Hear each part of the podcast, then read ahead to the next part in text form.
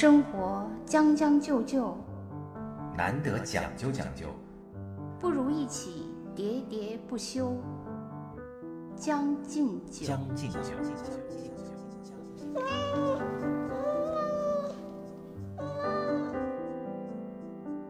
我们讲的就是陌生人给你的呃支持，还有或者说亲朋好友给你的支持，是你对抗这个病情的时候很重要的一个心理支撑。另外一点，我想跟大家说的是，就是你不要把自己经历的这些病情给它扩大化。所谓的扩大化，这种感受的扩大化，就是悲痛，我们是都会有的，因为你亲人遭遇的这些情况嘛，或者你自己，你肯定会心里头很难受。但是呢，你可以难受，但是不能被打碎。所谓的破碎、打碎，就等于说整个人就垮了。对我也是这样想的，因为我呃，我爸爸两次手术都是在冬天，我所以，我为什么说刚才那次也是我第三次 作为那个家属去陪我同事，也是在这个凄风苦雨，要不就是风雪交加，永远是这样的。对，我记得第呃，我记得第二就是真的是特别有那个效果，就那个音效什么感触。我记得第二次我爸爸那个当时就是第二次截肢，然后那天晚上我是一直十点多才回来嘛，然后那天特别大风，然后我。我记得我走在那个风里都快走不动了，我当时真的真的是凄风，各种不是下雪就是刮风，要不就是下雨，反正而且每次都是很强烈的，总是这种音效，简直我所以影视剧也不是夸张，嗯，但是我就觉得在这个过程中吧，就是让我觉得最难的，就除了刚才说的那些，其实是做抉择啊，对，是，我觉得抉择真的是，对对对，你说的这个特别特别的重要。就是因为像我呢，就是我是一个独生女，呃，虽然我在这个过程中，我说我有我的同学，就是给了我很多建议，但是他给我建，他不能帮我做决定。最后的那个决定。对，然后呢，我我的那个就是我的亲戚，就是我我堂姐、我堂哥什么的，他们其实也都在陪着我。但是在这个过程中呢，我最最最让我特别难受的一句话，就是因为那个时候我记得我我姐姐和我哥哥就经常说说这个得你来定啊。就他们每次说这句话的时候，我觉得，嗯我特我真的我觉得特别特别孤独，对啊，我真的是觉得特别，还会觉得很失望，就感觉这个。你和我的距离又突然又变远了。对我，我记得我我跟你说过嘛，就是我在这个过程中，我最感谢的就是我姐姐，我堂姐，因为她每天她住的特别远，但她每天都跑来医院陪我，因为我那时候每天都去陪我爸嘛，她每天都跑来陪我，而且都陪我很长时间。但是呢，就是因为在一次又一次做决定的过程中，然后就是最后一次，因为我爸已经截肢一次了，然后就要另一条腿要截肢，然后这个时候就在到底要不要截肢还是做保。手治疗的情况下，就是怎么来那个特别特别痛苦。在那个过程中，我记得我当时还在香港，那个时候我还没有，因为正在考虑当中。然后我就当时他们就说说这个得你定。我记得我当时在香港，那个我我当时在我们那个单位的那个院子里嘛。然后我就嚎啕大哭，然后我我那个我我就说我说这个事情我说我必须得去问问那个我家里其他的长辈，就我那些叔叔。然后当时我姐就说，嗯，你不用问了，你自己定就行了。然后我当时我就崩溃了，我说是不是你们都要把所有的责任都压在我一个人身上？我说为什么就我不可以咨询他们呢？我为什么就全要我来决定？我当时就冲我姐狂发了一顿脾气，然后之后那个挂了电话，就我就一个人在那个院子里哭嘛。我记得我还又给我那个同学，就我那医生同学打电话，就他每次因为他有一些比较专业呃和冷静，因为他可能也见得多了，就每次我跟他。打电话都能获得一些心理的平静，然后又跟他说了一些，我稍微好了一些。我记得当天晚上，我叔叔就给我打电话了，我肯定是我姐姐。后来又跟他说了嘛，然后我叔叔就说那个，呃，那个你你你怎样做决定，我们都理解啊。就是其实他的意思还是说，呃，就是让我自己做决定，但是呢，他就是呃。告诉我，就是你怎样做决定，我们都不会责怪你，就就是这个意思嘛。对，然后但是最后还是我做的这个决定。我其实包括后来很多人也明示暗示我说，你做的决定，你看现在看起来你做的决定是最对的，就是他们也总暗示我这个。但是不管对不对吧，我也就不后悔了，因为当时我确实已经把我自己折磨的呃多少遍，嗯，我才做的这个决定。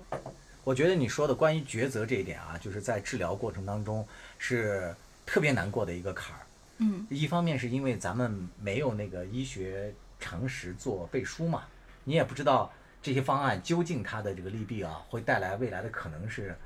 哪个好一些。是你啊你知道当时我每次就是跟医生谈，有的时候我在，或者有的时候是我们家人去跟医生谈，因为我当时还因为在外地工作嘛，每次都会把医生说的话录下来。啊，对，然后回来反复的听，对因为怕有的时候他说的快，你不能理解嘛。是的，然后反复的听，反复的讨论。我觉得以前真的上课没有那么认真过。呃，另外一个就是因为中国医疗资源，咱们刚才也讲了嘛，现在还是比较有限的，所以医生能分配给你的时间是非常少的。所以呢，他经常的说的只言片语，你也听不太明白。如果你再问的话，又又又怕得罪人家医生，是是是是吧？所以这就回到最开始的那个话题了。你如果有一些呃医疗资源背书，这个医生啊或者是专业人士给你出点建议和意见的话，是作用是很大的。对我我当时差不多每一步都在问，但是就是说你再怎样问，你看我对呃主治医生是特别认真谦恭，然后还把它录下来，回回来一句一句的听，一句一句的分析，然后还找我的那个相关的医生的同学给建议，呃，包括跟自己亲友讨论。但不管怎么样，就是最后的抉择还要你自己定。是的，嗯，所以这个过程我真的觉得这个是住院过程，我觉得最难的一步。对我是比较幸运的是，在这个我家里头这两次治疗这个恶性肿瘤的经历当中，我身边有一个小伙伴儿，他本身就是一个说起来是个奇人吧，他是因为自己的岳母，然后也是得了这个肺癌，然后这肺癌就转移到当时骨头还有脑部都转移了那个很多地方，然后按照这个医院给的专业的说法，就是大概也就半年到一年的时间嘛。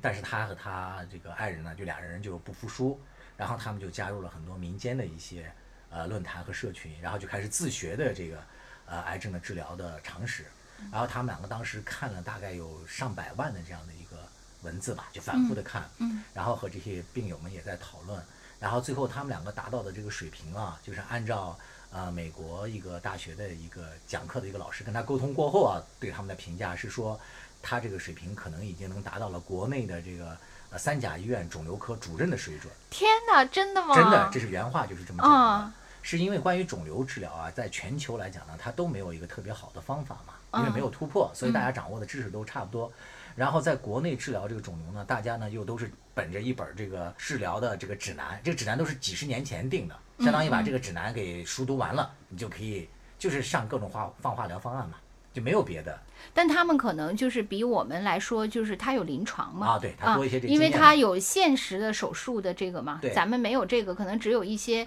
就就是王语嫣嘛，对，就算是这个临床嘛，他也是在一个失败的一个呃里面找一个相对没那么失败的经验嗯来给你提建议，因为大家都不敢突破，嗯要用新的方案，那突破就意味着你要承担这个社会责任啊，对吧？嗯万一还是不行，医生如果病人再起诉你或怎么样，那就问题就很大了嘛。嗯所以中国的这个也不是中国了，全球的这个医生嘛都不太敢用更新的治疗方案。嗯所以我这两个朋友呢，就是我这个呃小伙伴和他的爱人，就在我家人治疗的过程过程当中，给予了我特别大的支撑，就是在抉择方面，嗯相当于是什么呢？就是他们在每一次面临这个选择的时候，他会告诉你是为什么，以及这么选择了会带来的风险和这个可能性有多大，他会跟你说的非常非常详细，要就要比这个医生要详细的多得多，而且他们两个不厌其烦，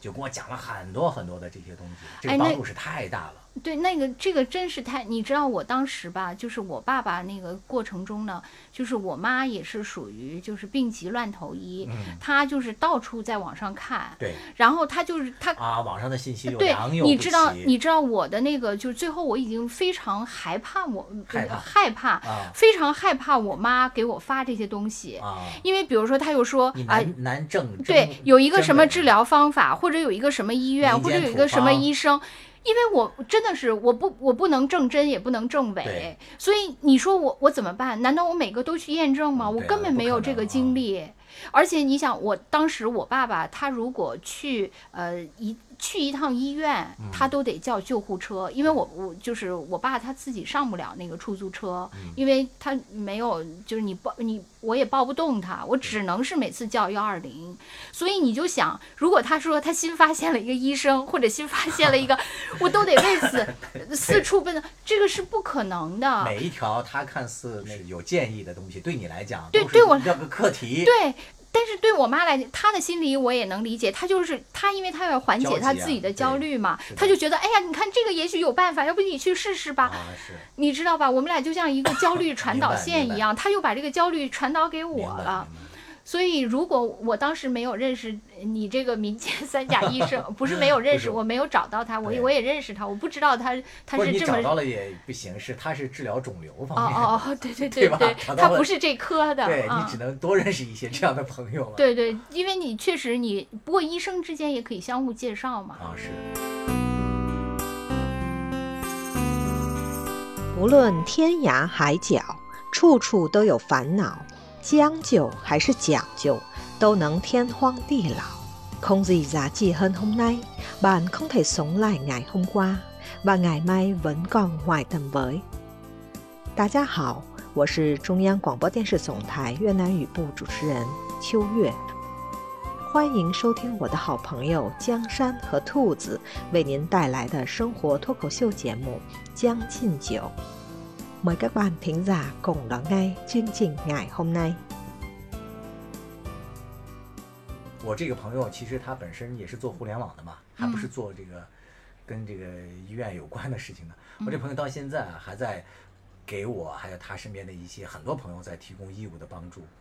哎，我觉得这个以后都可以，呃，就是作为一个职业了。啊，现在有啊，你知道现在有很多这个。呃，一个产业链啊，就是在肿瘤治疗这方面，就是看片子啊，就是相当于现在在全球。那以后不是机器人都可以看了吗？啊，对，全球就是现在其实就有有了，就是那个 IBM 的那个沃森，嗯，它就是一个智能机器人，它就可以给你看，但是它可能这个因为癌症也是千变万化嘛，每个情况怎么发展，它不会给你那么个性化的一个诊疗意见。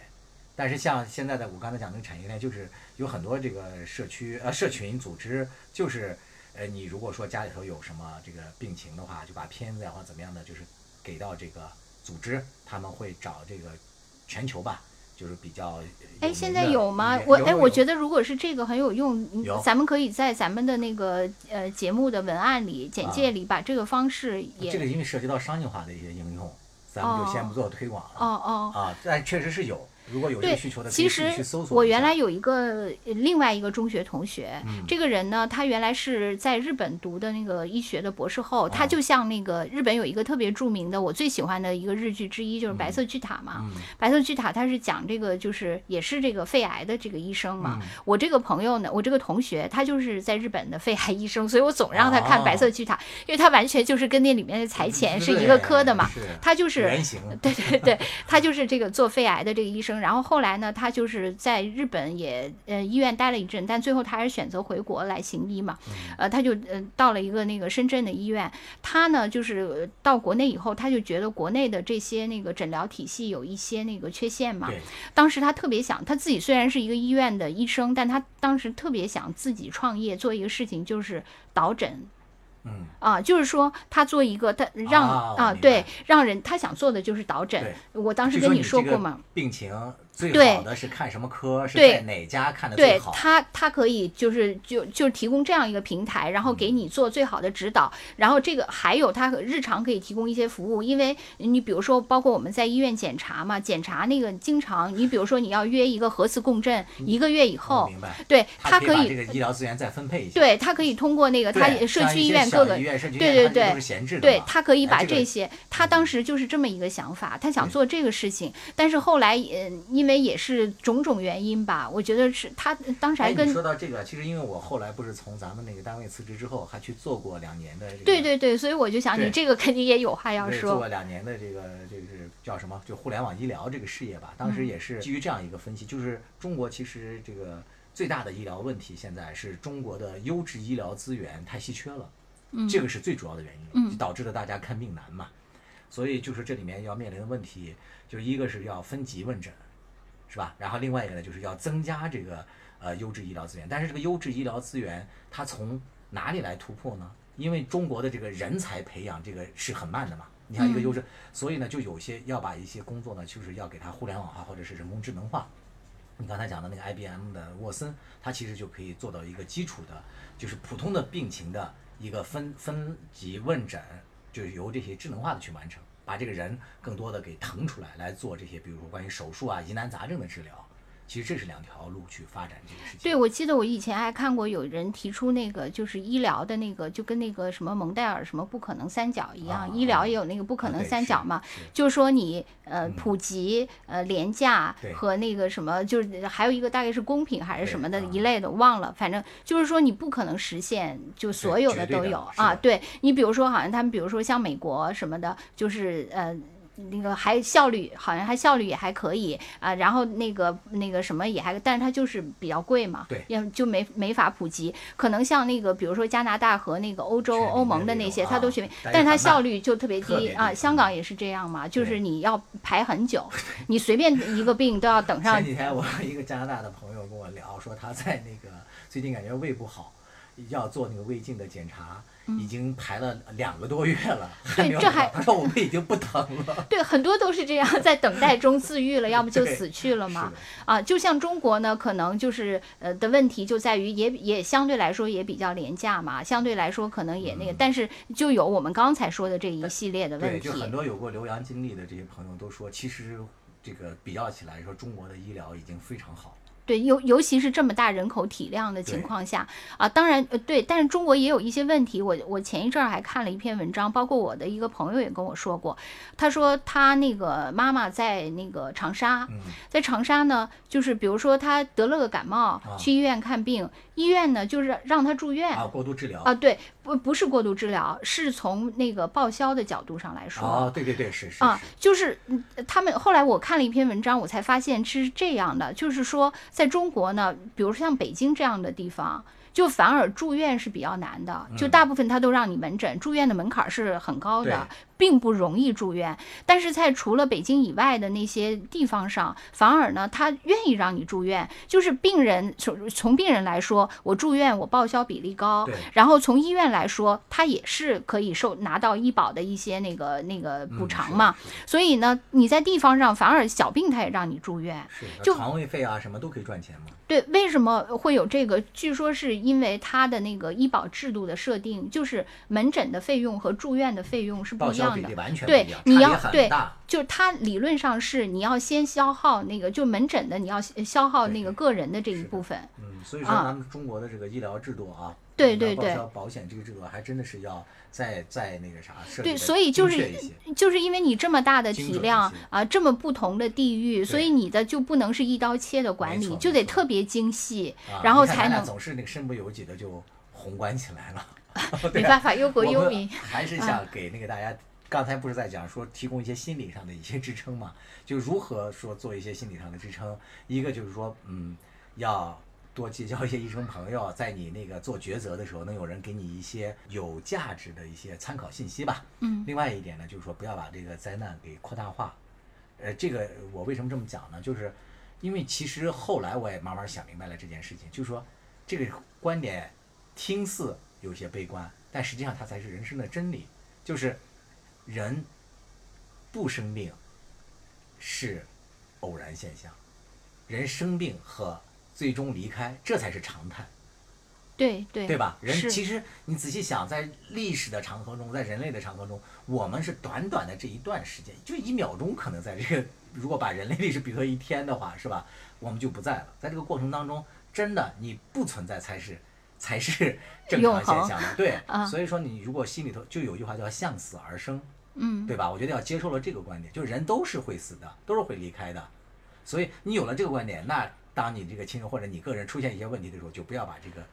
那个灾难过大的对看到了。对我我想说的就是，比如说我有一个朋友呢，他是个文青，然后我们俩每次见面，他都在那儿哀叹，哎呀，他太倒霉了，什么什么各种。哎对对对，但但当我对，但当我经历了，就比如说家人的这些什么住院生病，我自己的这些，我就总跟他说，我说我感觉你现在呀、就好像是一个那个呃剥光了的壳儿的一个鸡蛋一样完美。就是你其实没有受过一点儿的伤啊，真的，你就像一个 刚煮鸡蛋煮鸡蛋一样完美。你你现在人生其实是在一个光溜溜的煮鸡蛋的状态，可是未来啊你一定会被那个刻满了各种各样的伤痕都已。经变成松花蛋了，对呀、就是这样，我就是要说的是这个嘛。对，最后就是这样。但是你会发现呢，可能松花蛋还是比白煮蛋要有滋味对。可能这个就是人生。还有些那个松花的花纹也很美丽。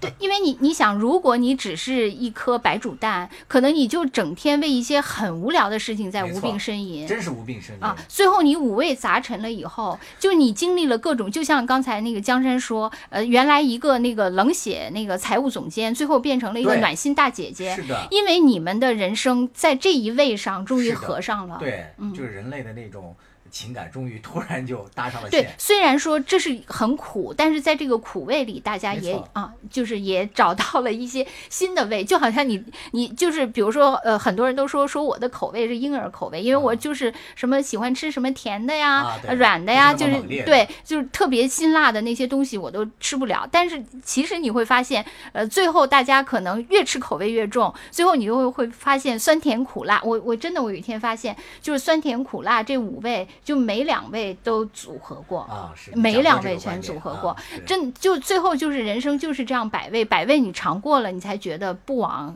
一生。你好，我是中央广播电视总台主持人李志。听听老歌，好好生活；听听老友，聊聊生活。欢迎收听我的两位老友江山和兔子为您带来的生活脱口秀节目《将进酒》，将就日子，讲究活法。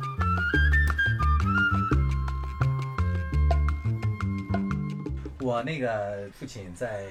这个肿瘤治疗过程当中，有一次就发现他那个发生了那个肝转嘛，我当时就特别崩溃，就和你的那个说的那个情况有点像。那天就是北京就是下着小雪，然后风也特别大，我一个人就走在那个呃大街上，当时就想想着下一步抉择该怎么办嘛。就特别难受。然后这时候呢，我有一个那个办公室的一个大姐就给我打电话，呃，她也知道我那个父亲的这个情况，但但他跟我说，因为我们另外一个同事要退休了，他说那个谁谁谁就是今天退休，请咱们吃饭。他说你过来吧，转化一下心情。嗯，我当时觉得他特别不近人情。我就心想，我自己的父亲都这样了，你还让我去参加一个这个宴会，然后还要转化心情，我怎么转化？我就有点不太礼貌的把电话给挂了。然后他就给我发了一个呃那个短信，他就说，呃，他帮我联系了一个就比较好的一个呃肿瘤医院，他说你去谁谁谁哪个医生，你可以去那个问一下。哎，我当时就感受一下就不一样了。嗯，然后呃，当然我也去问了，也怎么样了，这是后话。然后最让我感动和意外的是，嗯，大概过了一段时间，我才知道，他给我打电话的时候，他自己的爱人就也在那个医院里，肿瘤医院里，在做结肠癌的手术治疗。嗯，就是这大姐可能比我大个十几岁吧。首先呢，她没有把这个，呃，自己家亲人的这个病痛给他扩大化，没有自己天天愁眉苦脸的去影响别人的生活。另外呢，她呃自己的那个朋友在当时要退休，他依然去，呃，积极乐观的去参与人家的一个、一个告别的，就是生活态度依然很阳光、很积极。就我现在回想起来，就是真的从他的这个态度当中，给我很多很多启迪。对，其实我我我是一个特别软弱的人，你了解我、嗯是吧？就是咱们原来在一起啊，对，就是特别容易哭什么的。对对对但是我觉得人就是刚才说的那个道理，你只有经历了这些，你的人生才真正成长起来。比如说我，我不是刚才说过，每次都特别有音效嘛，就各种凄风苦雨。但是其实就是在那些无数次往返从家里到医院的那个路上，嗯我其实好多次都想，我虽然是一个特别软弱的人，但是我不能就这样被生活打败了。我真的是这么想的，我觉得我不能就死就沉沦了，因为这个事情，我的人生就就到头了绝对不能啊！我我真的是这样想，绝对不能。对，嗯所以呢，就是总结起来，就是这个事情是全世界人类只要你是人都有可能会面临的厄运和遭遇嗯都有可能，只不过是一个运气问题。这个运气其实发生的概率也非常高，所以千万不要觉得啊自己家里人有人生病了，或者你把这个灾难给扩大化，大可不必。另外一点就是说，就是刚才兔子讲的，正是因为我们人生当中有了这些黑暗的时刻，可能在平时的一些小小的、确定的、幸福的那个看似很平淡的这个日子里，才更值得我们去珍惜。对，因为可能这才是人生的常态，而不是原来那个就是云淡风轻。其实凄风苦雨可能才是人生的常态。是的，嗯，好，那我们就互相那个啥抱团取暖啊，将进酒喝起来。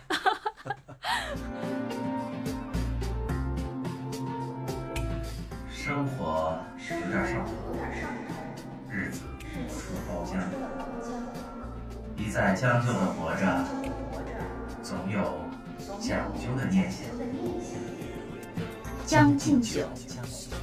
不打烊。